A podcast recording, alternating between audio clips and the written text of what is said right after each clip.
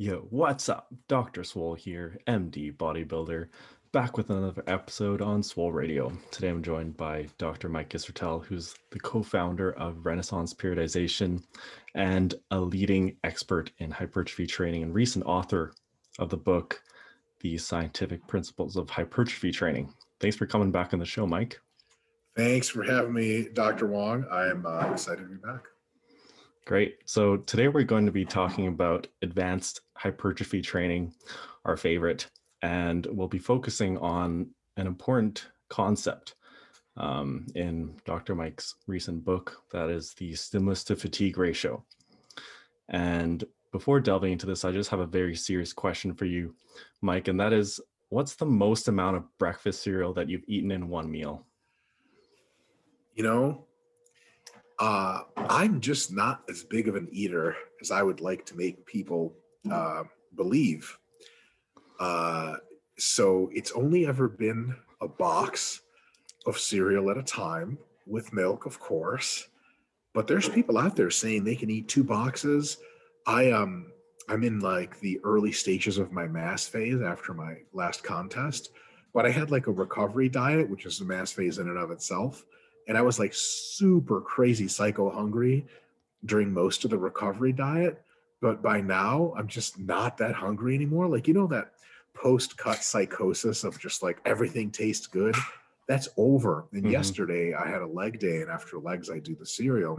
And I bought a thing of Cocoa Krispies, and it's 11 servings, and each one of them is 35 grams of carbs.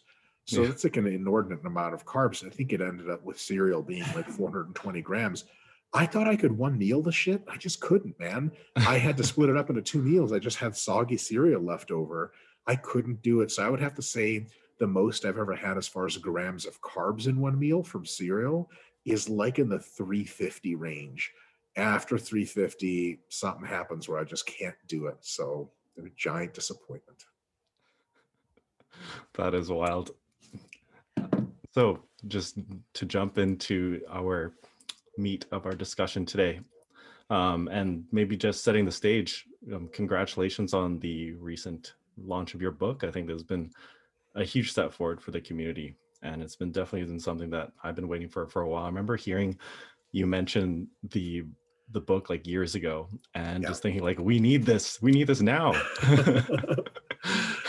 well thanks i hope i hope you enjoyed the book you don't have to puff up my skirt at all here uh i mean I don't know. What did you think? Did you think it was okay? oh yeah, yeah, it's okay. great. It's yeah, it it it speaks to all the things I needed it to. Very cool. That's really good news. I mean, the book is, as you read in the introduction, it's targeted essentially towards folks like yourself and people that listen to your podcast that are like pretty well versed in all the stuff and very intelligent and know the terminology.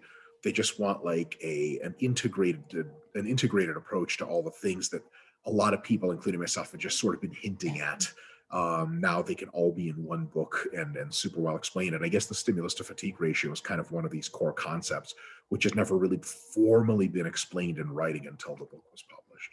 Exactly. Yeah. And I remember hearing you mention it the first time and just having this mind explosion and, and like, oh my goodness, this is like everything I needed, like in three words.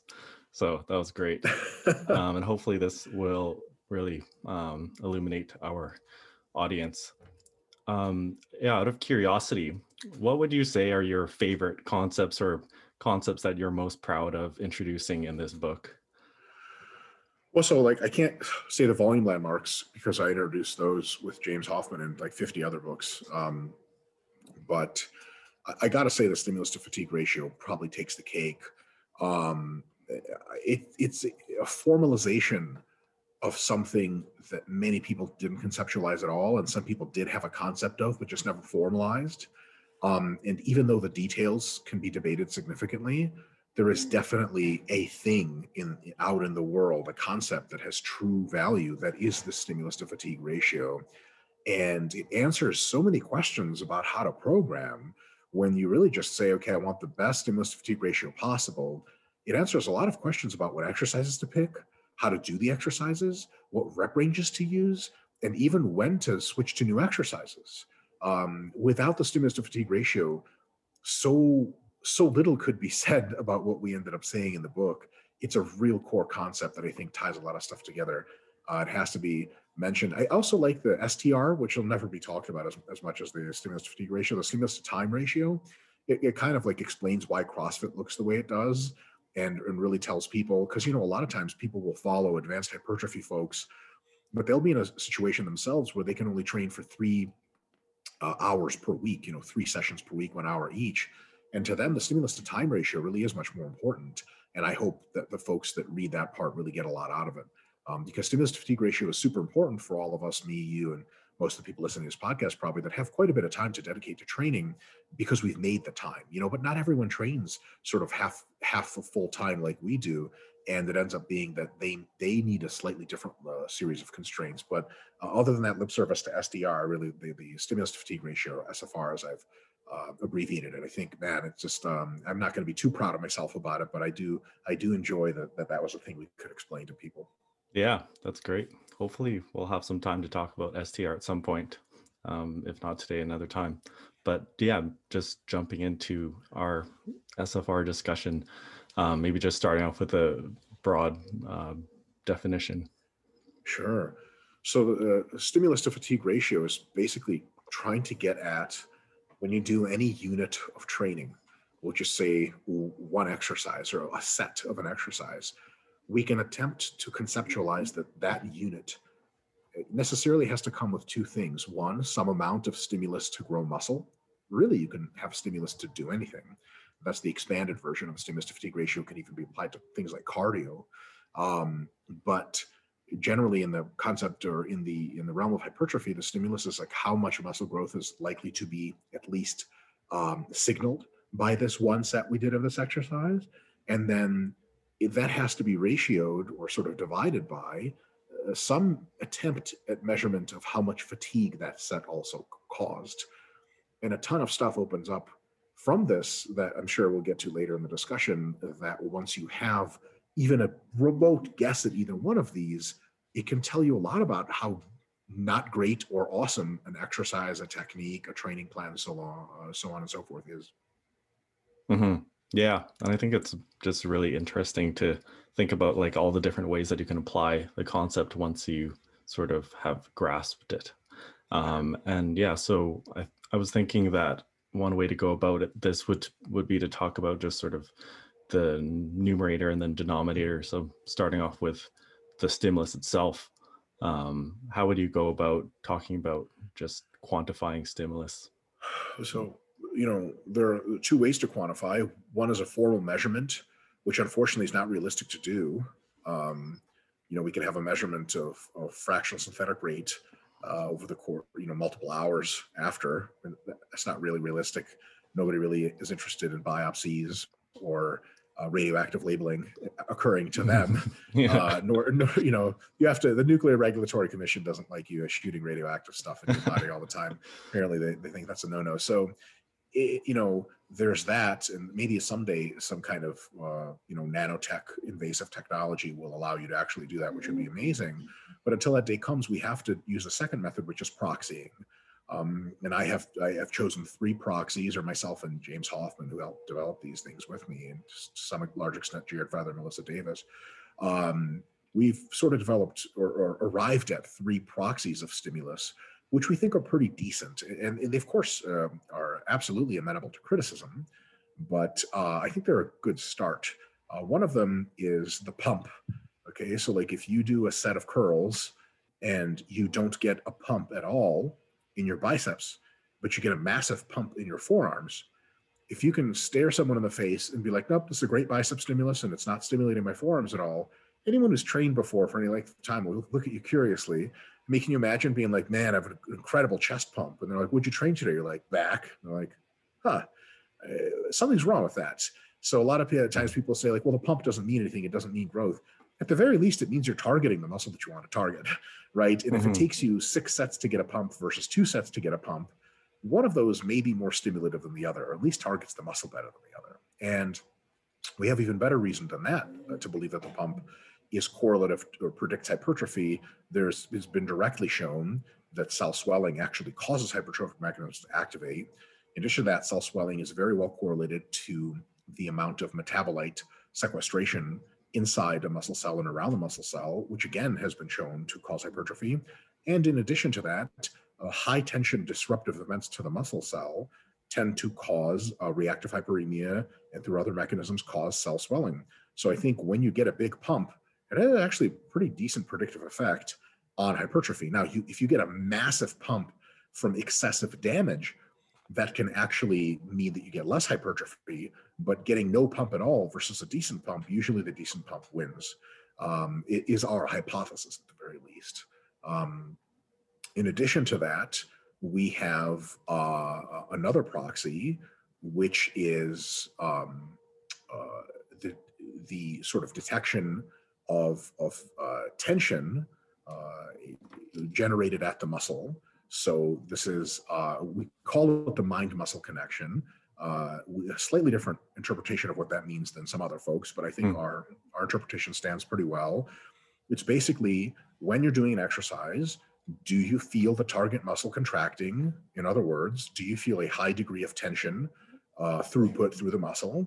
And or if it's higher reps and maybe it's just not enough load to cause high tension, do you feel a metabolite burn in the target muscle? So for example, if you're claiming that lunges are great for the glutes, and when someone's doing them, they can neither feel the glutes uh, having a high tension throughput, nor do they get a burn in their glutes man, you know, maybe lunges are for the glutes, but what if they said they feel a ton of tension in their quads during the movement and a ton of burn in their quads? That's at least as much of a quad hypertrophy move as a glute move, and maybe even more, because seemingly, if the quads are contracting a ton, you know, we know tension is a stimulator of hypertrophy. If there's a high amount of tension, like uh, in your quads, yeah, that's probably causing some growth.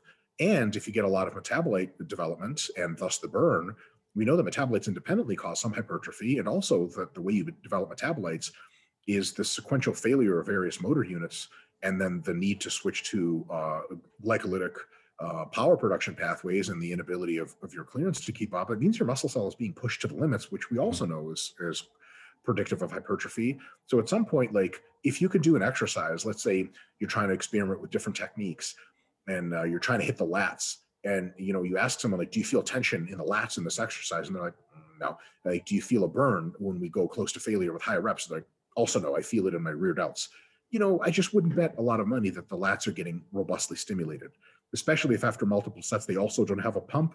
Oh i don't know man. I, I you know i wouldn't sell this as the best lat exercise of all time especially for that particular person. And then lastly is uh, disruption. Uh, and uh, you know disruption can fall under a couple of categories. Um, and one of them is perturbation which means that something happened to the muscle which disturbed it and it's not functioning normally anymore mm-hmm. uh, it's the typical uh, you know when you've done three sets of high rep leg press or squat and try to walk down the stairs you literally feel wobbly and someone can say like, "Hey, do you think you hit your quads?" I'd be like, "Of course I fucking hit my quads. I can barely fucking walk. Like, if my quads didn't get activated, what the hell is wrong with my quads? Somebody tell me, right?" And that doesn't mean that an infinite amount of disruption is a good thing, but some disruption is clearly going to be coming along for the ride if you're hitting the appropriate muscles, and probably scales linearly up to a point where more disruption means you probably caused more hypertrophy. Um, in addition to perturbation, there is strength loss. So acute strength loss probably means something is happening. For example, if you want to know if a lot of hypertrophy was caused during work sets, if someone can do sets of 15 on the bicep curl, just sets of 15, 15, 15, 15, 15, and they never get tired, you got to wonder if they're really recruiting a lot of high end motor units. Those are the ones that grow the most if they're not getting tired, what the hell is happening? Like, are they really being recruited? We know that high threshold motor units both cause a lot of hypertrophy when they're recruited. And we also know that they get tired pretty reliably. They're actually the first ones to get tired. If you can repeatedly do set after set after set of similar RIR and you're just not getting tired, man, your relative effort is probably really, really low. But if you're high relative effort and you're hitting the faster twitch motor units, which is to say you're probably causing a lot of muscle growth, then a few sets later, you can't perform the same number of reps. So if you started squatting with sets of 15, and after four sets of squats, you can barely do sets of eight, I'm inclined to believe that something in your squatting kinetic chain is fatigued, and thus it was recruited, and it is probably hypertrophic to some extent. Mm-hmm. And then mm-hmm. the last part of the sort of the trifecta of disruption is some degree of soreness. So it, it can just be like a diffuse soreness that lasts for several hours. It can be a, a delayed onset muscle soreness that develops several hours or even several days after. And I mean, soreness doesn't necessarily mean growth. It can actually mean you took on so much damage, you uh, sort of canceled out a bunch of growth because your body's busy recovering and not growing. But it does help, uh, at least with targeting. So, for example, if you want to ask the question of does this style of bent over, uh, like upright rowing, uh, barbell face pull, does it hit my rear delts? You can do a lot of volume on it. And if you get sore in your rear delts, you can be sure that, like, okay, well, like the rear delts got sore. They have that means they're contracting. That means they have to be stimulated with appropriate volumes, even if this time was too much.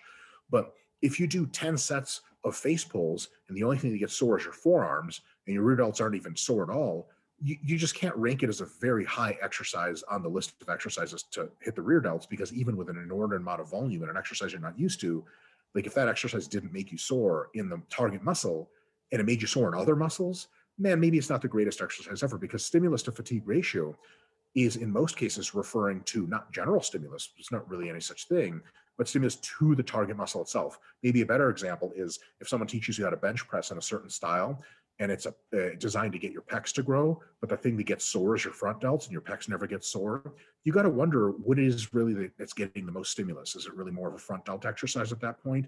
Maybe less of a pec exercise than you thought. So that's the numerator as far as stimulus uh, is concerned.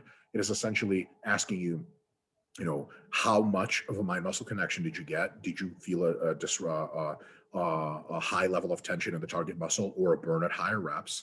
Uh, you can ask the question of how big of a pump uh, you got after a certain number of sets and compare exercises or techniques that way. And also what degree of disruption was imposed, perturbation, uh, loss of local strength, and potentially soreness of some kind. And look, if you have an exercise, and I'll just use uh, one easy example, and of course there's tons of mixing and matching, mm-hmm. but if you, you know, someone lets you do two leg exercise, one is like a Bosu ball, funky, weird squat, and the other one is like a hack squat machine with super full range of motion, close to failure. You do three sets of each, you know, the hack squat, it'd be like, you know, did you feel tension in your quads? Like, dude, that's the only fucking thing I felt for the 50 seconds I did the hack squat. And then you say, well, did you have a burn? Like, yeah, I'm actually vomiting blood because the burn was so high I couldn't move my legs. Did you get a pump? Like, no, I literally can't move my quads and they feel like balloons. And you know, did you get you know perturbation? Yes, I can't walk. Did you get a strength loss? Yes, I can't walk. And do you get disruption? Like, well, something feels off, but let me tell you in a couple days, you call that person back two days later and they're like, I can't get out of bed. My quads are so sore. Like maybe it was too much stimulus, but it sure as hell wasn't enough right? Whereas if that person did Bosu ball weirdo squats on one leg, you could ask them like, hey, like, you know, what's the mind muscle connection like? Do you feel a ton of tension in your quads? Like, no, I just mostly feel off balance. Like, are you getting a pump? Like, not really. I'm getting a pump in my forearm trying to hold myself up. And then, you know, are you like, are you, what is your degree of disruption? You know, how many people can squat truly to failure on a Bosu ball? Like it's never really muscular failure. You're never tired. You're just kind of like, ah, I just don't want to do this anymore. And then you can ask them a day later, are you sore? And they're like, not really. Like I feel fine. My knees feel weird, but everything else feels fine. You know, that's an extreme illustration, but every other exercise for quads is somewhere between those two extremes. Mm-hmm. So much for my Bosu ball sponsorship. I know. You just have to cancel after this episode.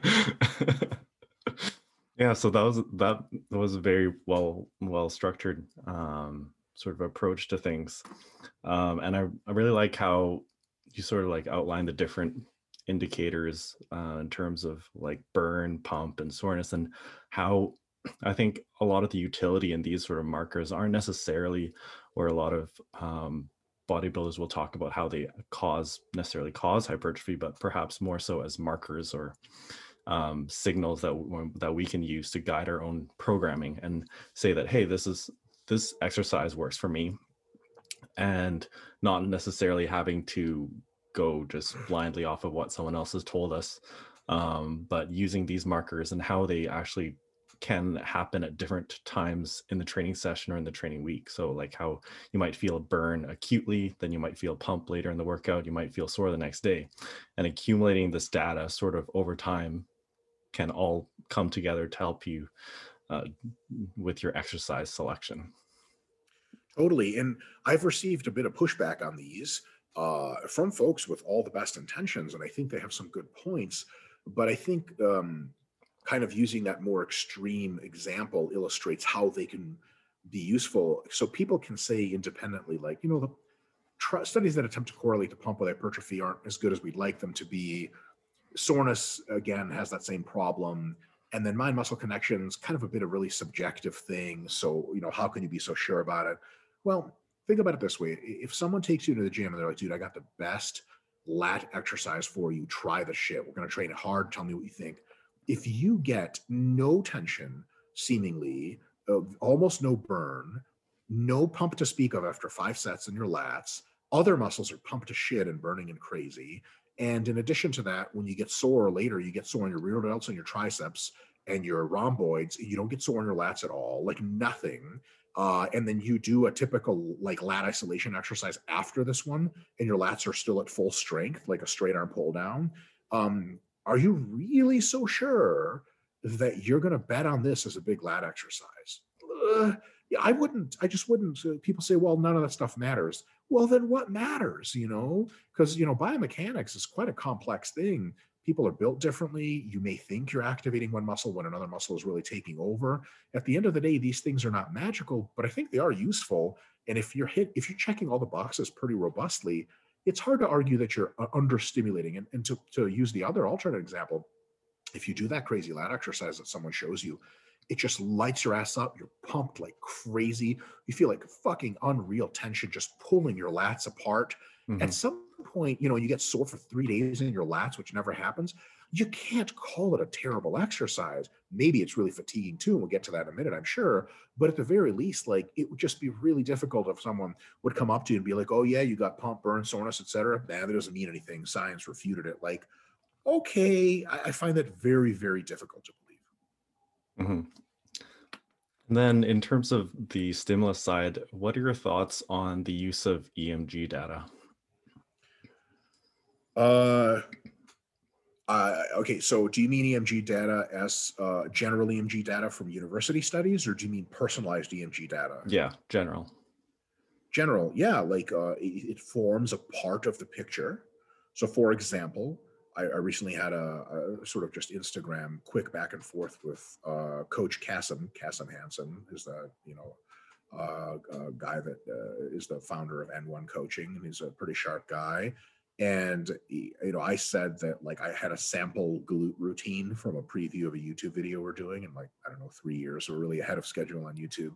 But um, he was like, I noticed that you do a lot of wide stance, like sumo stuff. You're recommending, you know, what do you have any like YouTube video where you explain the reasoning? And I was like, well, you know, like um, most people get the stimulus uh, proxies better when they do wide stance stuff for their glutes than close stance.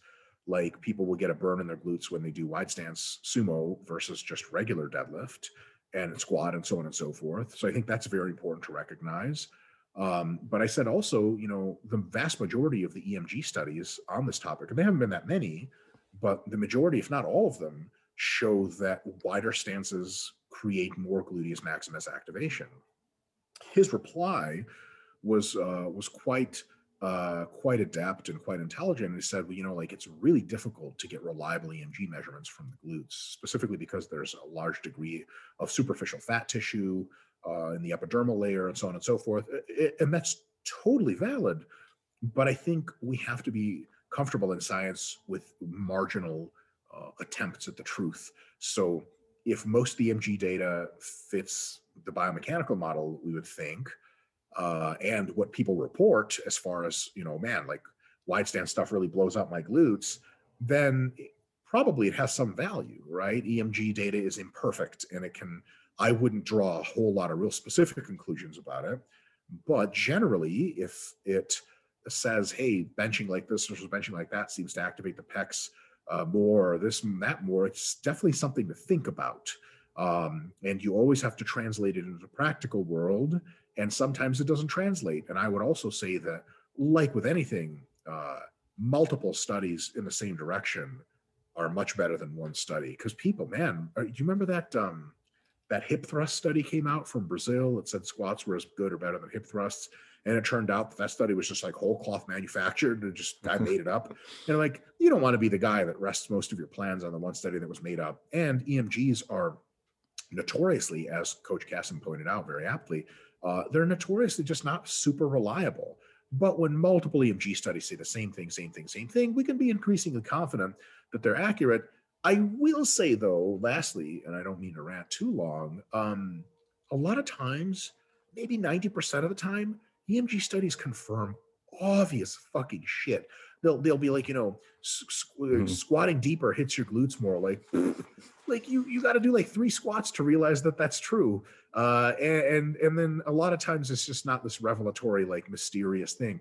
And sometimes when the emg studies say things that you really weren't ex- expecting it's just one study at a time and then another study comes to refute it. I think a lot of people try to use emg studies as this quirky insight from science that like you thought bicep curls hit your biceps but turns out they hit your triceps. And dude shut the fuck up. Like you can't possibly be serious in thinking that. Well the emg study well maybe it was wrong. So we got to take them with a big grain of salt but when there's a bunch of them and they confirm relatively obvious biomechanical rationale, they can be valuable in being like, look, like this is probably a good idea. Mm-hmm. Yeah, I just imagine some grad student looking through literature and saying like, sick, no one's done a study on this one. Easy right. paper. Time to well, that's literally how it works. Uh, I know that you have you ever done any graduate work in exercise science or did your whole career medical education? It's all been medicine. Yeah, I've done research. Yeah in the medical field but sure so but like well i've done research in the um in the graduate field for exercise science i tell you too many studies and i don't know if this is a good thing or bad thing it's probably not the greatest thing most studies are shit you can easily do in your lab. You look around like what do we have? We have an emg unit and sweet let's just do a bunch of emg studies exactly. and you do them on random shit all the time yeah that happens I mean, it's similar in a medical population. Like if you work at a health center that has a lot of diabetics, you're studying diabetics. It doesn't matter like if you want to or not. That's just what you're doing. So, yeah. All right. Yeah. So now moving on to, I guess, the denominator and talking about fatigue.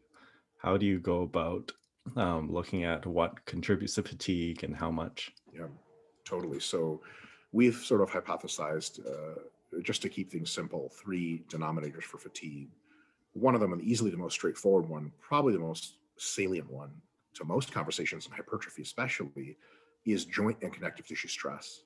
Like if your quads get a gnarly pump from squats, but your knees hurt more and more with each rep and set, mm, that fatigue denominator is going to go higher and higher.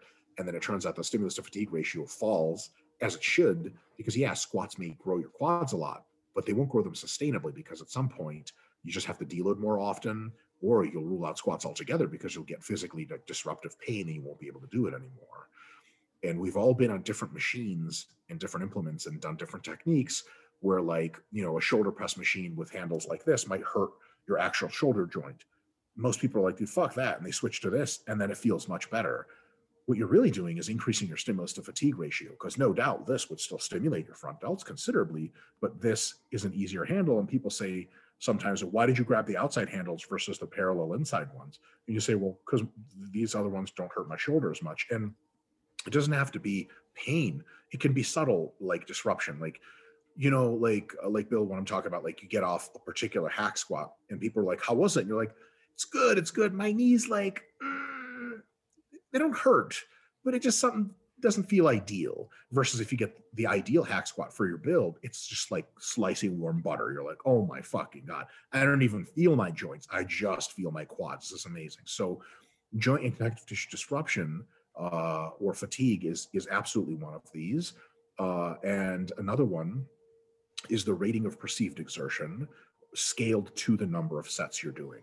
So one set of this exercise how hard is it? How much do you have to try right? And this is where things like deadlifts take a big hit. So, for example, let's say you have a smart idea of training your hamstrings with conventional deadlifts. Do conventional deadlifts recruit your hamstrings? Yes. As much as stiff legged deadlifts? No, not even close, but some.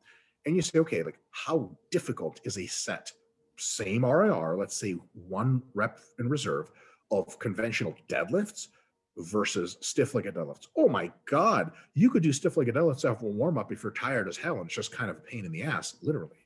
Um, mm. But if you do conventional deadlifts, I mean, you know what, like it's war. Like it's shit has to come. Sometimes you know you're 90% of your reps don't even move off the ground. You're like, man, fuck this. I can't even do this. Like it takes, it takes, you got to jazz up to do real deadlifts in, Mhm. in a way you don't have to jazz up to do a bunch of other hamstring exercises. You know, leg curls, like you could be asleep and still do leg curls and hit your hamstrings just fine.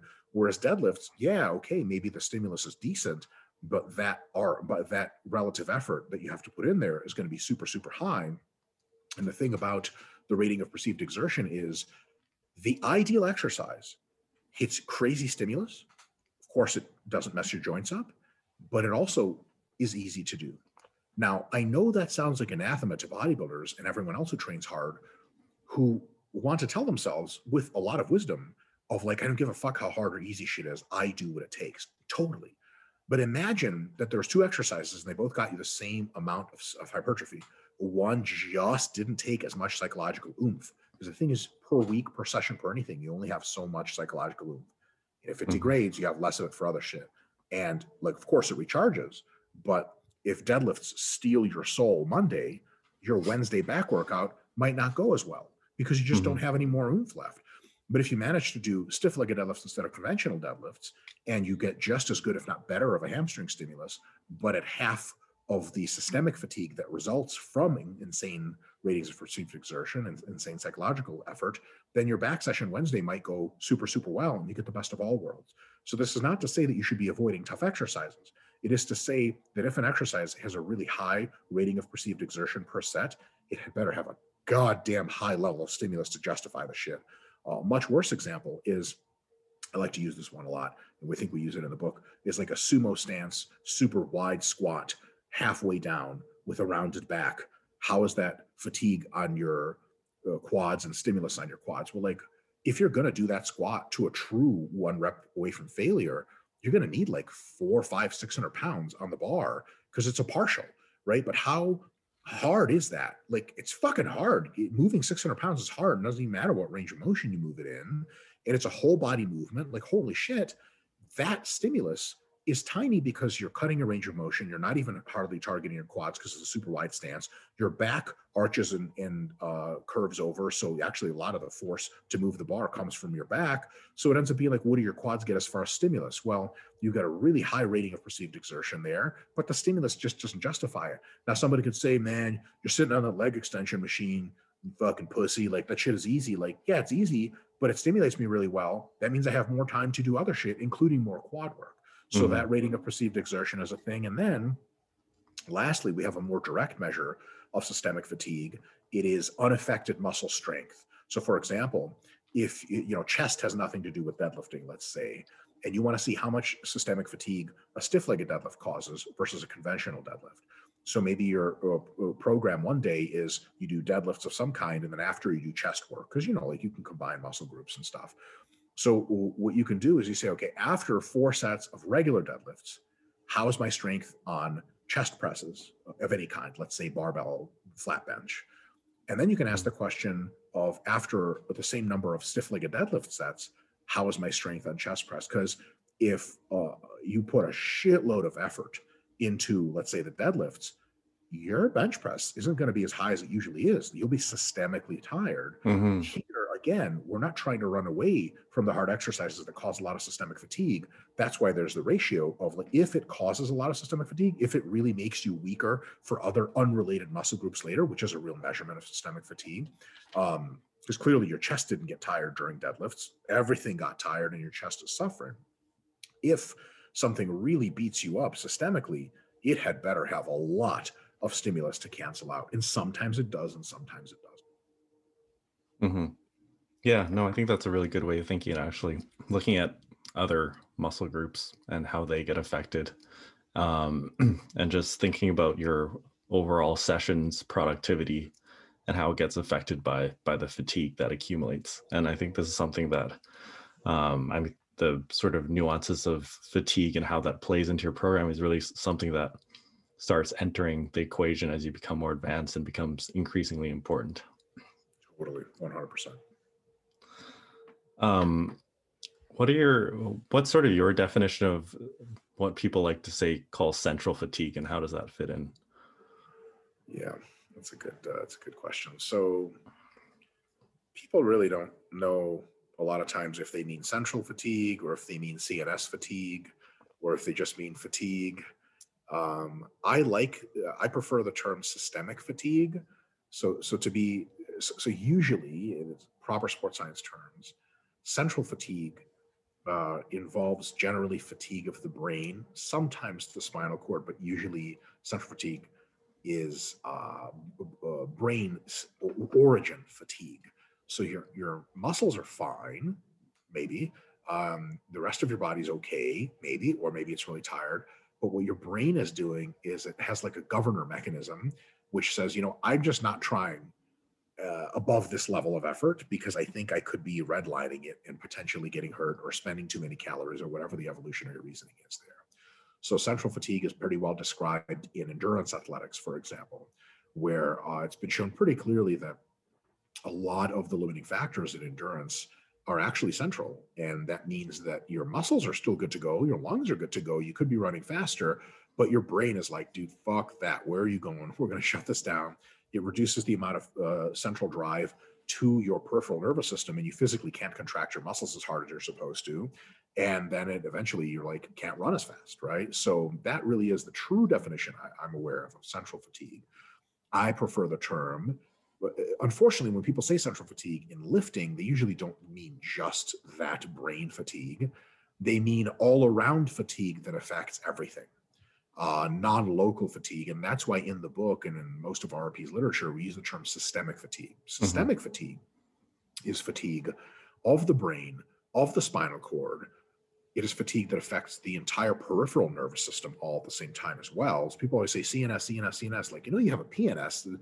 Uh, That sounds like you have, I'm saying you have a penis, which is probably also correct. But uh, so uh, you know, it's not one of those things where where it's just the brain. It's the spinal cord, potentially peripheral nerves, and also there's all kinds of other models of fatigue that affect everything. For example, the cytokine model of fatigue. It's not really much of a model. It's pretty well confirmed that you know when your muscles get uh, significantly damaged, they release molecules called cytokines into the blood, which essentially downgrade your performance on a bunch of other stuff. Uh, there's other hormonal mediators like cortisol. If, if, a lot of your body's damaged or you tried really hard, your overall cortisol goes up and it actually does interfere with performance and, and recovery in a bunch of other ways. So that systemic fatigue really is a big picture view of everything that's not just local to the muscle itself, which is why, for example, if you have a crazy leg workout, crazy back workout, crazy glute, uh, glute workout, crazy arm workout, you don't simply go the next day and have the best chest workout of your life. It's very unlikely because your brain, your spinal cord, peripheral nervous system, and everything else in your body is really kind of like, dude, what the fuck? And that fatigue is felt by your local musculature and local nervous system that activates the pecs. And thus, you may not get maximum pec activation and thus not as good of a workout as you can. So, I really like to shy away from the term central fatigue, and I prefer to use in the context of hypertrophy strength and most sport performance, systemic fatigue, because your brain could actually be really just fine, but even the incredible soreness and damage experienced by one unrelated muscle group can affect the performance and hypertrophy outcomes of other muscle groups that are nowhere near it. Mm-hmm.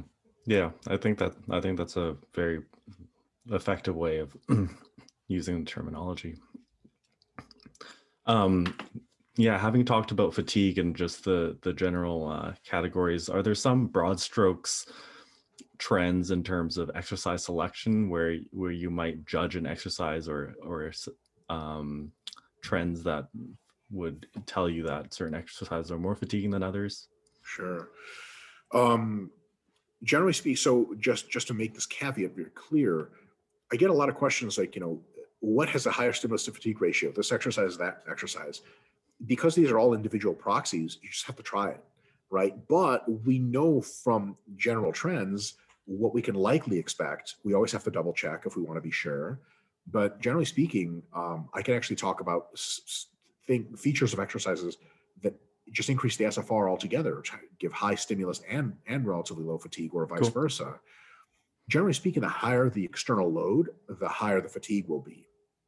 But the stimulus is only determined by internal load, how much your muscles are actually contracting. So, for example, if you're partial squatting 600 pounds, it's going to confer a lot of fatigue. if you full squat 300 pounds, it may confer less fatigue because it's less loading on uh, the spine and so on and so forth. Um, but the internal forces can be just as high because the range of motion is greater and you reach a significant mechanical disadvantage at greater ranges of motion. And thus the muscles have to contract just as hard against 300 pounds as they do against 600 pounds. However, the joints take much more of a beating at 600 pounds than 300 pounds. So, generally speaking, if you can find a way to approach muscular failure and still exert a high level of tension in the muscle while lowering the external load, that's probably raising your stimulus to fatigue ratio.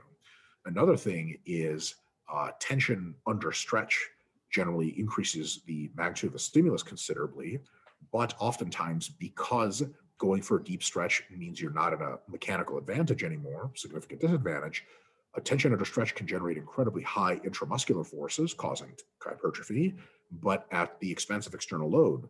So anytime you have a deep um, tension under stretch, you're probably likely to increase your stimulus to fatigue ratio again, which is why exercises like deficit push-ups, full squats, super full range of motion leg presses devastate your muscles in all the best ways while not being nearly as fatiguing as you may expect them to be and probably not as fatiguing as uh, would be you know their partial range of motion equivalents. Um, generally a high degree of range of motion tends to confer more hypertrophy and, at, because it requires less external load cause less fatigue. Um, and and those are I, say, I would say the broad strokes uh, and of course also exercises that require less psyching up and so on and so forth uh, can also cause less fatigue. But there, it's not as clear what the relationship is to the stimulus because sometimes they're also very, very stimulative. Somebody could say, you know, squats really beat me up. Yeah, but they also stimulate the shit out of you, right? So a lot of times exercises can have the same SFRs, but um, oh, can have higher degrees and lower degrees of absolute fatigue and of absolute stimulus. So, for example, I would say in most cases, the barbell squat done properly for most people has a similar stimulus to fatigue ratio to the leg press, but the leg press both doesn't stimulate your quads as much, but also doesn't fatigue you as much.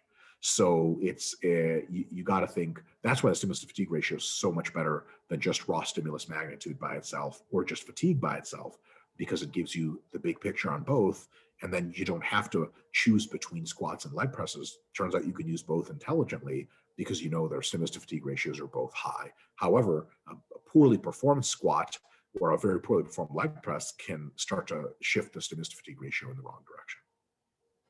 Mm-hmm. Yeah, and I think it's interesting, sort of looking back on how you see a lot of bodybuilders using certain techniques, and you realize that often they're trying to lower the load. And I guess looking back, you can explain it in terms of SFR. And it's just that they had never necessarily um, explained it to that level of detail. Yeah, a lot of times you'll hear bodybuilders back in the day saying, "You, it's not about lifting 200 pounds. It's about making whatever weight you're lifting feel like 200 pounds." And that, like, you know, that's a, it's a fine colloquial way of explaining it.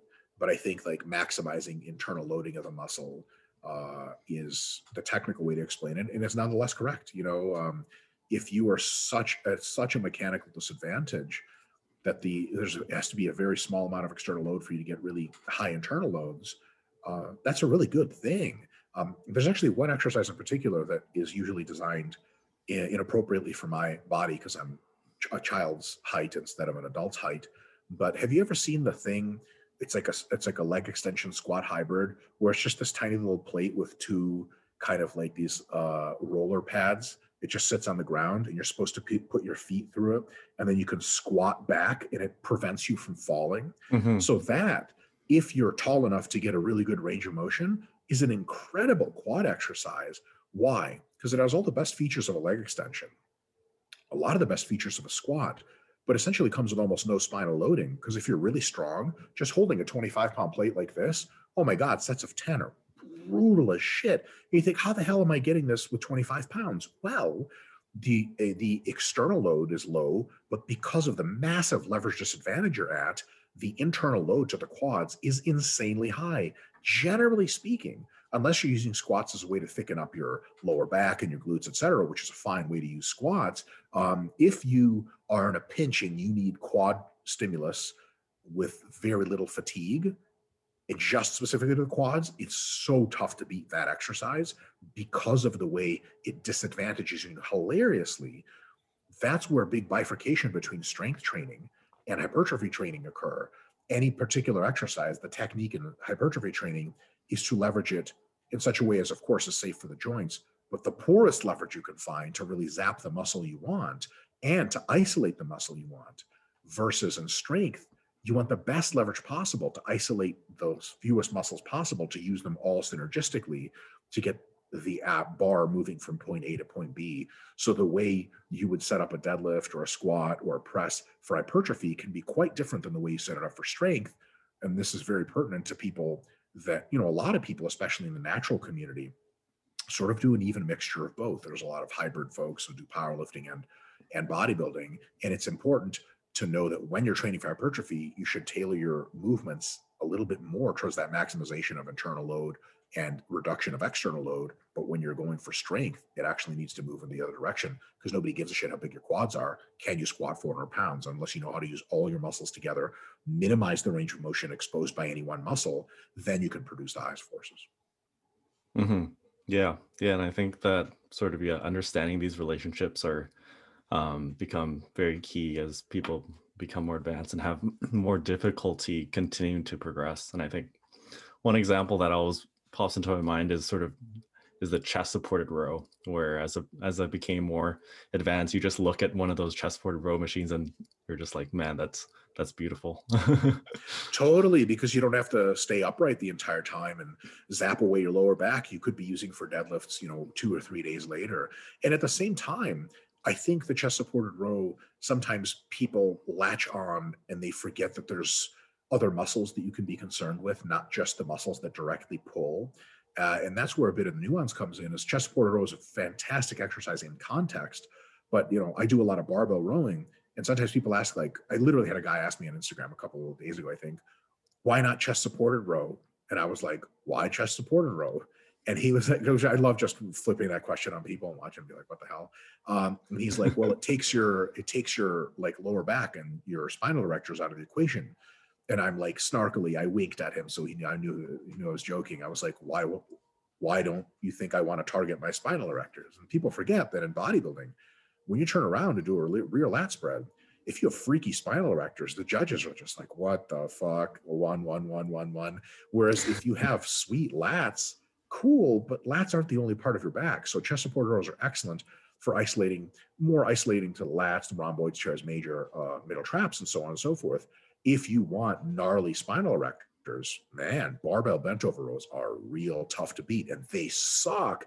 And you got to make sure that you make room for them in your day in your weekly volume because yeah, they do. Their stimulus to fatigue ratio. Here's a really cool concept their stimulus to fatigue ratio for all the muscles needed is probably very similar to chest supported row, but both are scaled. So the stimulus for barbell rows is probably higher, but the fatigue is higher too. And if you don't have that fatigue to give, you're on the chest supported row instead.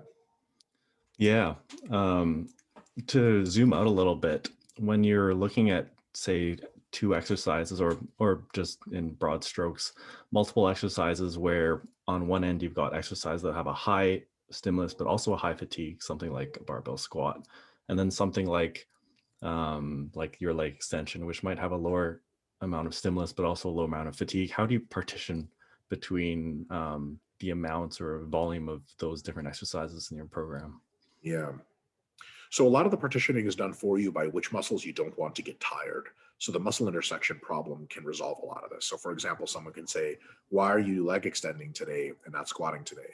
And you could say, well, based on the way this leg workout interacts with my back workout tomorrow, I want to stay fresh for my back. So I do mostly things that don't involve my back. Whereas if you had a couple of days no back training after, you may very well choose to squat. Right. So that takes care of a lot of stuff.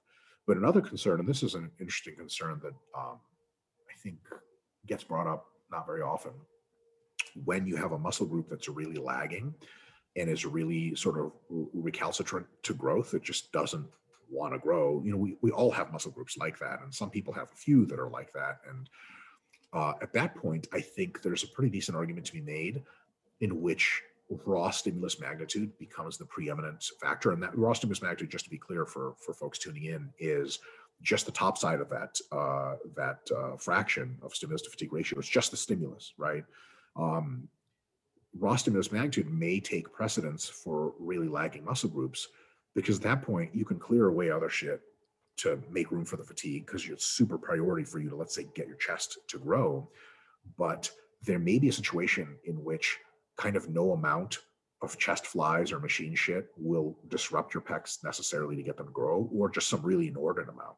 Um, you may be in a position where you're, you're okay with a fatigue, but you just need the most hardcore exercise that really gets the stimulus going. And a particular example is this if someone has no problem growing their back and their back is progressing super well, the spinal erectors are looking really good, and everything's in balance. I don't normally prescribe deadlifts for folks because their their fatigue cost is so high and it, they so greatly interfere with everything else. But if someone has decent legs, chest, arms, etc., and their back, specifically their thickness and their spinal erector volume, is low, I would say that if they're having a real hard time with it, it's time to deadlift for reps and a lot.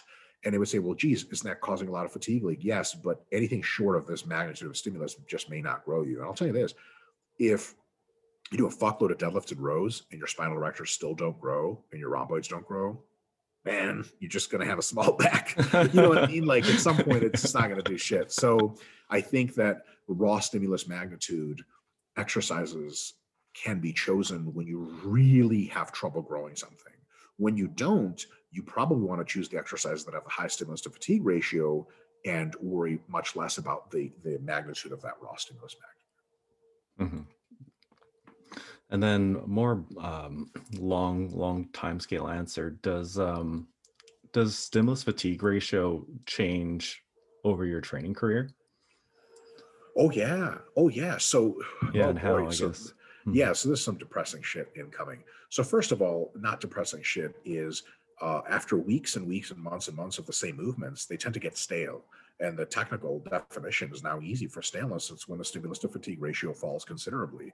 Like you, you do leg presses on a new machine for the first week, and it feels kind of awkward, but pretty good. By the fourth week, you're just gelling because you found all your proper foot stances, and you're really getting crazy stimulus to fatigue ratio after three or four months of that, you know, your knees might start to hurt, ankles start to hurt, hips feel weird, the pumps aren't as great as they used to be, the tension isn't going through the muscle like it used to be. And that's because of, staleness. And then it's time to maybe switch to hack squat or another leg press machine or high bar squats or something like that. Because stimulus to fatigue ratios, when you start training, tend to start trending up and then they plateau for a while and then they start falling down. And that can take any amount from a month up to several years to occur for an exercise. But when it happens, just know that there's another exercise with the following stimulus to fatigue ratio as soon as this exercise you're currently using intersects that one, this is now the logical exercise to use.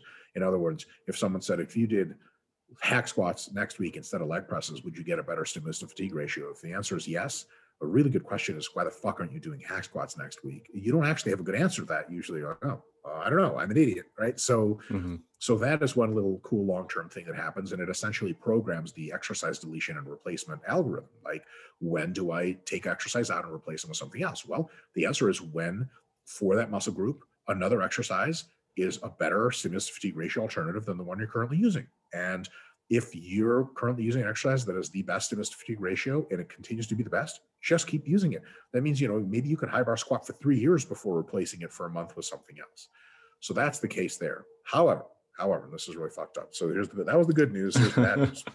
Uh-oh. Bad news is uh, beginners get the absolute best stimulus fatigue ratios of anybody uh, because muscle growth is incredibly permissive and easy and they're not strong enough to cause a whole lot of fatigue to begin with. Also, they're just fundamentally not causing a lot of actual disruption because they're just weak and small.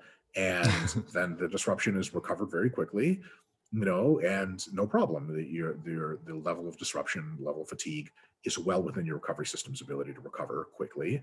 And you're so sensitive to growth that you grow a ton. So stimulus is what from any exercise and fatigue is eh.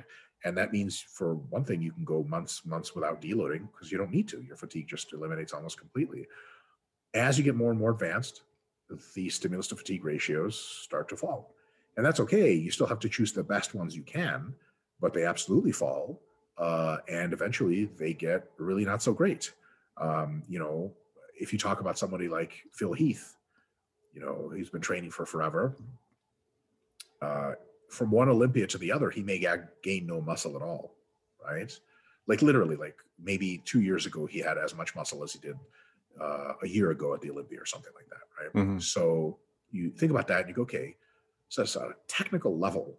If we're going to expand the definition of stimulus into actual muscle growth, not just what stimulates muscle growth, but realized growth, he was essentially at a zero stimulus to fatigue ratio or whatever, or, or, or an inverse, like a less than one stimulus to fatigue ratio that entire time, because no doubt he accumulated fatigue, but the stimulus ended up causing zero muscle growth, or, or you could say over the course of that whole year. So eventually, uh, when we get advanced enough, our stimulus to fatigue ratios go so far south that the stimulus is barely enough to maintain our muscle, and the fatigue accumulates so often that we need to deload quite, quite often. And you know, on the one hand, that sucks, but on the other hand, you're way more jacked than the most jacked you've ever been. And everyone already knows that training gets harder as you keep going because your body's more and more resistant to hypertrophy. And that's one of the ways in which it manifests. Every single training session you do on average over the course of years and years will will give you a little bit less stimulus than it used to and uh, and generate more fatigue than it used to. And of course for folks that transition from drug-free sport into not drug-free sport um, there's a huge bump uh, when they uh, introduce uh, anabolic substances because for any given level of intervention, whatever exercise you're doing, it now causes more hypertrophy when you're using drugs and it causes less fatigue. And even if it causes as much fatigue, that fatigue is much more quickly ameliorated. But again, for any level of pharmaceutical intervention, eventually everything catches up and it still goes back to shitty stimulus to fatigue ratios. But uh, hopefully at that point, you're 290 with veins. And what do you care about science then? exactly. um, yeah, and then if we could briefly touch on uh, STR. Sure. So STRs, we developed a couple of other indices. So we have the raw stimulus magnitude, we have fatigue, divide those two into each other stimulus to fatigue ratio. Then we also have the denominator of time, right? A lot of people, their limiting factor is not fatigue. Uh, the limiting factor is time. And for many people for whom limiting factor is time, limiting factor of fatigue doesn't exist at all because they can't be in the gym long enough to remotely approach their maximum recoverable volume, right? Like if I have a sum total of two hours per week to train with weights, I can't physically do enough work during that time to hit my MRV. It's impossible. So then I'm faced with a different constraint. And uh, the constraint is how can I do as much diligence to all of the muscles I want to grow or maintain in a very short amount of time? At that point, the exercise's stimulus to fatigue ratio doesn't much matter anymore. Look, yeah, I want big stimulus is great, but how little fatigue it contributes is irrelevant because fatigue is literally no longer a limiting factor. Um, it's like uh, buying a car and being like, you know, like how how well does it do in the in the jungles of the Amazon driving around? And someone's like, "Are you planning on driving in the Amazon?" You're like, "No, not at all. Just in the city." And like, so what the fuck do you give a shit, right? So if if fatigue doesn't sum up to any level that's pertinent, who cares about stimulus to fatigue ratio? However, your real limiting factor is time. And your real question is this how can I do as much diligence as possible in the short time allowed? So the numerator be, stays stimulus, the denominator becomes time. And we've fractioned time out into a couple of things just to be more useful for folks, like how long does the exercise take to set up? You know, like some people are like, hey, why don't you, this is something I literally asked, why don't you wrap bands around the hack squat? I'm like, because I don't fucking want to drag bands in my bag and also put bands on Mhm. a fucking hack squat and a different machine. I have to use different hack squats. I don't know what the band tension is. Like, fuck that. I don't want to set it up where some people, it- this is much worse. You ever see some people do like a band set up on the bench press where they take like two super heavy dumbbells on each side and they tie the bands to them and then they unrack the bench and the bands are attached to the. I'm not dragging over the 110s and 120s. Fuck that. And imagine you have 45 minutes to train every day because you're a busy stockbroker or a busy medical doctor. You're gonna fuck, fuck that. Get me on a bench press machine. Because even then, like setting up the barbells, how much time does it take to take well, 135 and then 225, 350, whatever? Where if you get on a chest press machine, you can literally just click, click, click, selectorized. Another factor in time is how long does the warm up take, which of Hmm. course it takes into account setup time. And also some exercises just take longer to warm up for. How long does it take to warm up for lunges? Just uh, body weight lunges or lunges with some dumbbells. I mean, you do like six or seven lunge steps, you rest for a little bit. You do a couple steps with the weight, you rest for a little bit, and you stretch out a little, and then you're fucking golden. Like three minutes after you show up to the gym, you're doing work sets. How long does it take to warm up for a proper hard and heavy squat? Uh, I don't know, 30 minutes or something like that. Because like that means business. You got to warm up nice and slow so you don't get hurt. Another one is push-ups versus bench press. I mean, how long does it take to warm up for push-ups? Like just not that long. What about bench? Well, quite a while. So it turns out, uh, and here's another factor for for the time factor is for any amount of time using the exercise, how many muscle groups get stimulated? So if I tell you, and this this was the thing that used to set me off back when I was a personal trainer, people would be training in the studio in which I worked, like some of New York's most successful business professionals. These people, time to them is thousands of fucking dollars an hour. Never mind the fact that they work so much, they'd much rather be seeing their families than fucking spending time in a gym. So they come in two or three times a week, and I saw other trainers doing like one arm cable shoulder work. I'm mm-hmm. like, I think training for the Olympia and the judges said like, look, we need your rear delts to just a little more crisp and then you'll get the knot. No, they're not even ever going to see the rear delts. Instead of that exercise, why don't you have them do a barbell bent over row? That trains to some extent the hamstrings, the glutes, the spinal erectors, every muscle in the back and the biceps and the forearms and the rear delts all in the physical same amount of time it takes to do the stupid bullshit. Actually, less because this is a one arm isolated exercise. To get the other arm, you got to fucking do this. Insane. So that's a, just uh, a really good example of abject ignorance of the STR. It's like, look, this person wants to stimulate as much muscle turnover, if not growth, as they can while they're here. Compound, heavy basics, multi joint movements absolutely beat the shit out of everything. And when you look at who's done this best, turns out CrossFit's really good at it. Like most CrossFit workouts will fuck up all the muscles in your body in like 30 minutes. That's great. Now, is it appropriate for bodybuilders? No. What's the stimulus to fatigue ratio of CrossFit workouts? Awful. But if you train two or three times a day, or sorry, two, three times a day, good God, two, if you train two or three times a week for 30 minutes at a time, you're never hitting your MRV anyway. And at that point, expediency is job number one. You want to get as much stimulus as possible, bang for the buck, which means a lot of easy to warm up for, body weight involved, compound movements are absolutely the way to go to to trash the muscle in the shortest time possible.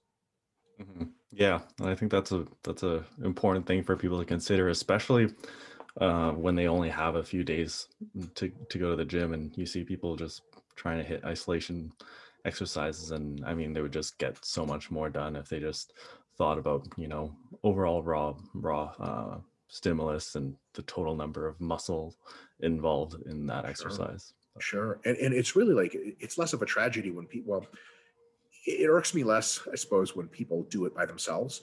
Like, like I got a stockbroker at a gym and he's training himself. The fuck does he know about training? Nothing. He knows stocks, right? So he's going to do like shit he sees other jack guys do or whatever. Uh, and then he's going to do a bunch of dumb cable shit and waste his time. But like, personal trainers will have their clients do this stuff. Just, what are you doing? Yeah, I, have recommended this on several occasions, and including in the book. Um, compound alternating antagonistic supersets are absolutely the way to go. So, like, have your client do a set of barbell rows and then a set of push-ups, barbell rows, push-ups, barbell rows, push-ups, 30 second break between each one of those cycles. You just took care of basically the entire upper body, five sets, and it took you a sum total of maybe 10 minutes. You're done training upper body. Now, is it maximal stimulus? No. Is the fatigue ratio bad? Yes. But who cares? You do that with legs and then you do that with arms and shoulders. And 30 minutes later, I mean, that's a very robust hit to the to the body. It also burns a ton of calories. It's challenging and really frees your mind. I think some people train in part to get in shape and in part to sort of leave their academic or their work world behind and kind of flush out psychologically, man, nothing's to flush your ass out like some compound alternating supersets. You won't even know who the fuck you are at the end of that shit.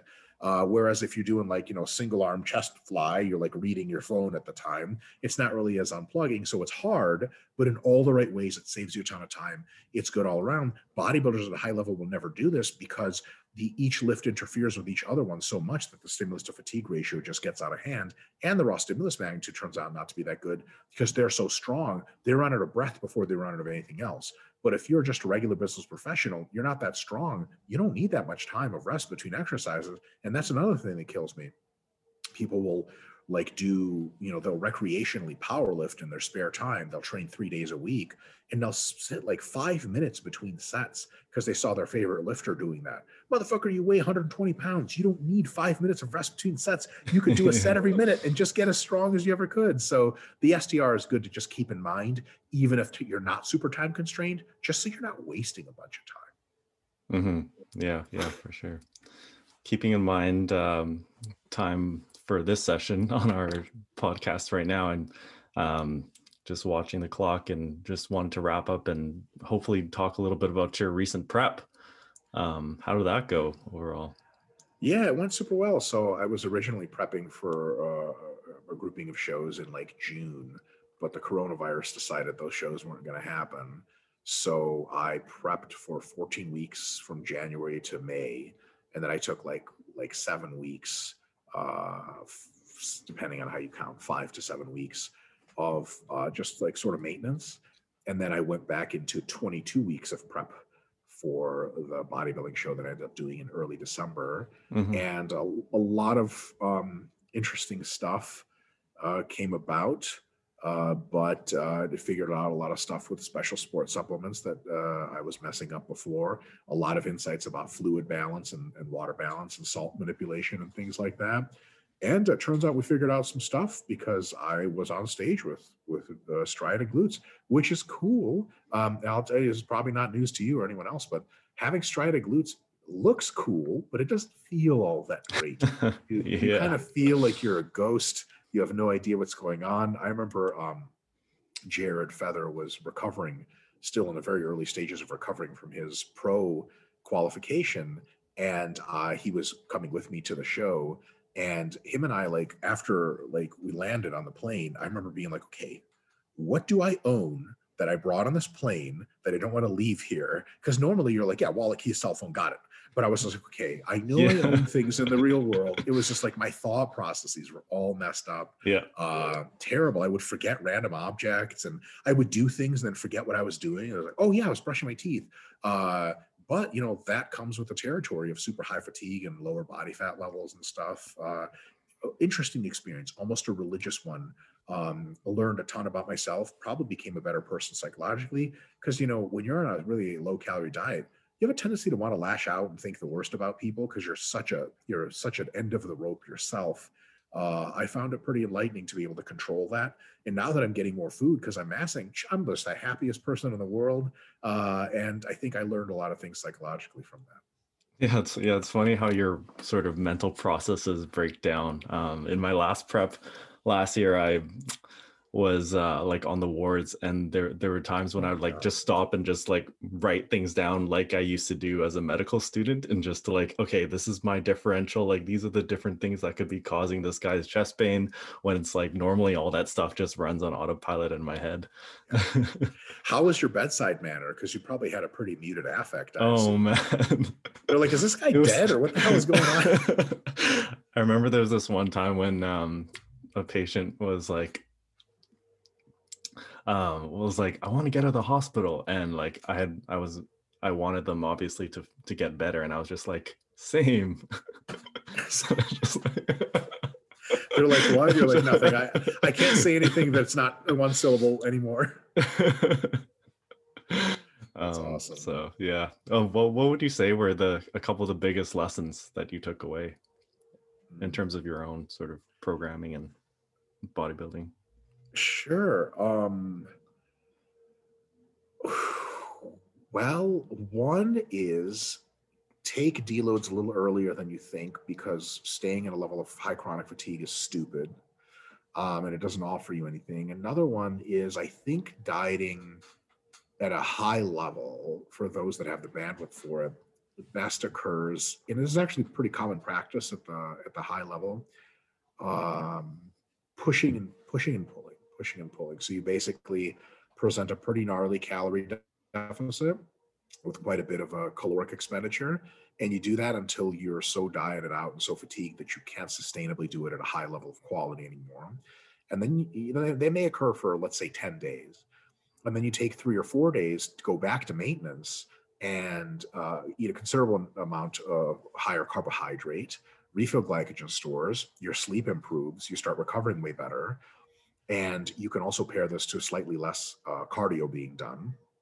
After three or four days, you feel fucking pretty good and you're really recharged. And then you do another seven to 10 days of burn. And alternating that uh, is, I think, marginally better than just having predictable calorie drops or the same level of calories the entire time, just staying at a deficit the whole time. Uh, I think that pulsatility offers some pretty good advantages. They're subtle, Um, regular clients don't need them. Like if you just have a, a, diet client that needs 12 weeks of fat loss, they could just fucking cut their calories every three weeks and they're fine.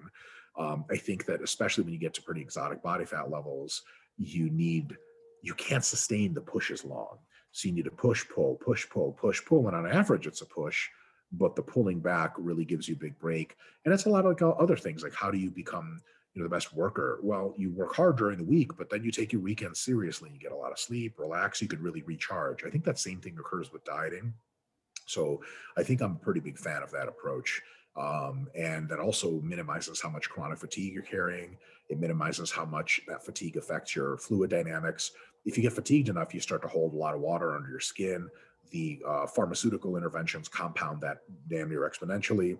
And so when you're pulling back, a lot of times you're like, oh, wow, I'm, now that I filled out with glycogen and my water dynamics are back to normal, I actually got much leaner. And then it even it excites you even more to get into another little push. So I think that push and pull method has some merits that a lot of people in, at least in the enhanced side of the business, the majority of people approach prep like that. In the natural side of the business, body weight so easily and well correlates to body composition that a lot of people don't like pulling back because their body weight goes back up and it kind of makes them a little crazy. On the enhanced side, people have abandoned body weight as meaning damn near anything at all. Mm-hmm. Here's a funny story. Um, I started my prep 22 weeks out at 225 pounds, and I weighed in for my contest in the evening at 225 pounds. Wow. Yeah. I stepped on stage at 220 so like, but I did not just lose five pounds of fat. This is insane. I had like completely different physique. So you can't get addicted to body weight when the enhancement is part of the equation. But even as a natural athlete, I think it's important to keep body weight as an important feature, but maybe allow yourself for some diet breaks, quote unquote, uh, um, without abusing that term. It just diet recharges and you push, push, push, and you pull, and push, push, push, and you pull. And advanced athletes can make that an auto-regulated process um, where you know once you have a few days of pulling. Uh, or, or in other words, a few days of kind of just more maintenance style eating and less cardio, you're going to know when you you can hit it hard again if you've done this a few times and you're really in touch with your body. Whereas if you're new to the process, it's better to have a coach. You know, send them body weight, you send them training results, send them pictures, tell them how you feel, and they come back. Currently, I'm coaching just for fun. Uh, my friend Charlie Jung, uh, one of the world's most muscular Asians. I will confidently that guy's say. insane. He's yeah, he's on another level, right? So um, so you should it's really funny walking into like i've walked into a bunch of gyms in california with him where there's lots of asians around and asians particularly just have no idea what to make of them. They're just like and as you can see in some of the younger kids they're like i could be like this. And it's like i don't know maybe.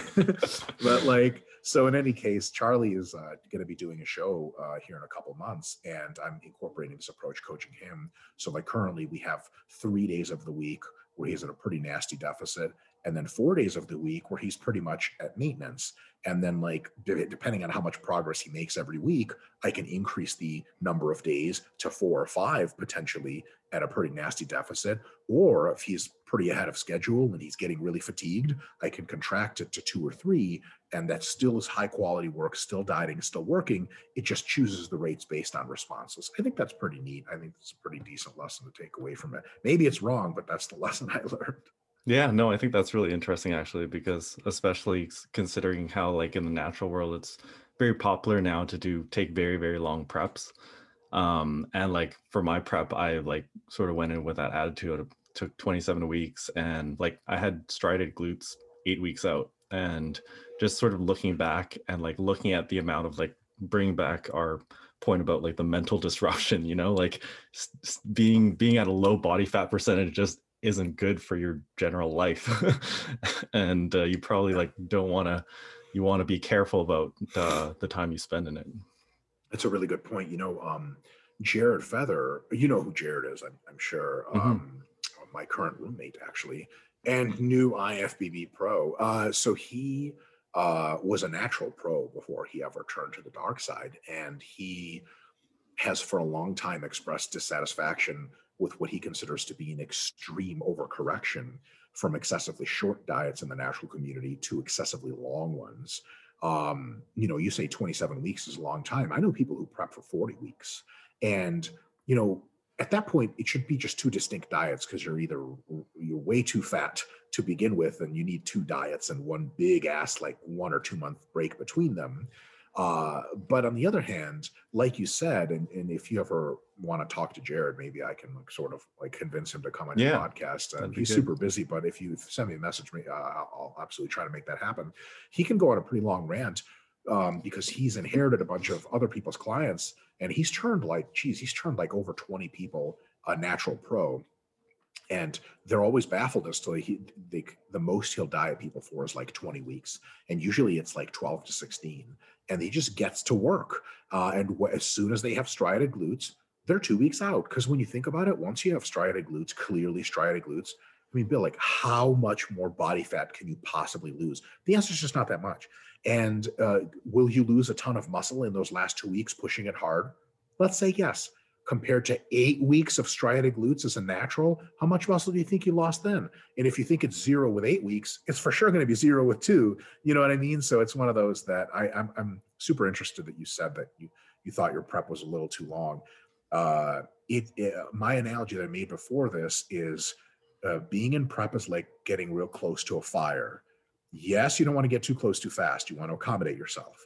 But if you spend too much time really close to the fire, you're still burning. Get in, get lean, win, get out. Uh, Yeah. and uh, there's, of course, another time maybe we'll chat, but there's the opposite problem of people who want to try to stay too lean after their show. And that's a terrible idea in any case. And of course, a very seductive one, because of course you want to look, of course, ideally, we would just all be in show shape all the time, like everyone on Instagram. But neither one of those things happens to be true. So I think there's a balancing act where you for sure don't want to diet too fast, but you want to kind of get to work, get in, get lean, get the show over, and then reverse out. Mhm. Yeah. So, anyways, we've dropped many spoilers at this moment. So, would love to talk to Jared at some point and you about your thoughts on uh, these kinds of issues. I just had to abuse you for uh, the, the stimulus to fatigue ratio right now because there's no one else who can, you know, speak to it on that level. So, yeah, where can people find you in your book? Cool. Yeah. Uh, so uh, actually, we're doing a lot of YouTube stuff now. So if you go to YouTube and go to Renaissance Periodization, uh, tons of my videos are being uploaded all the time. Tons of other folks. And then uh, at RP Strength on Instagram, just click through the links and you'll find the book. Uh, at RPDR uh, M-I-K-E, RP Dr. Mike on Instagram, that's my personal page. And if you just click right on my bio, it takes you to a customized part of our RP website, which is like Dr. Mike's stupid corner of bullshit. And the book is like one of the first things you can click on, among other free goodies. So give that a look if you're interested. Great. We'll put those links in the description. Thanks so much for being on, Mike. Thanks for having me, Dr. Wong. Always a pleasure. That's all for now, guys. Thanks for listening. I am available on a very limited basis for one on one coaching. I'm not cheap, but if you are really serious about taking your physique to the next level, DM me the word coaching on Instagram. For more science based bodybuilding content, look up Dr. Swole on YouTube, and we'll see you next time.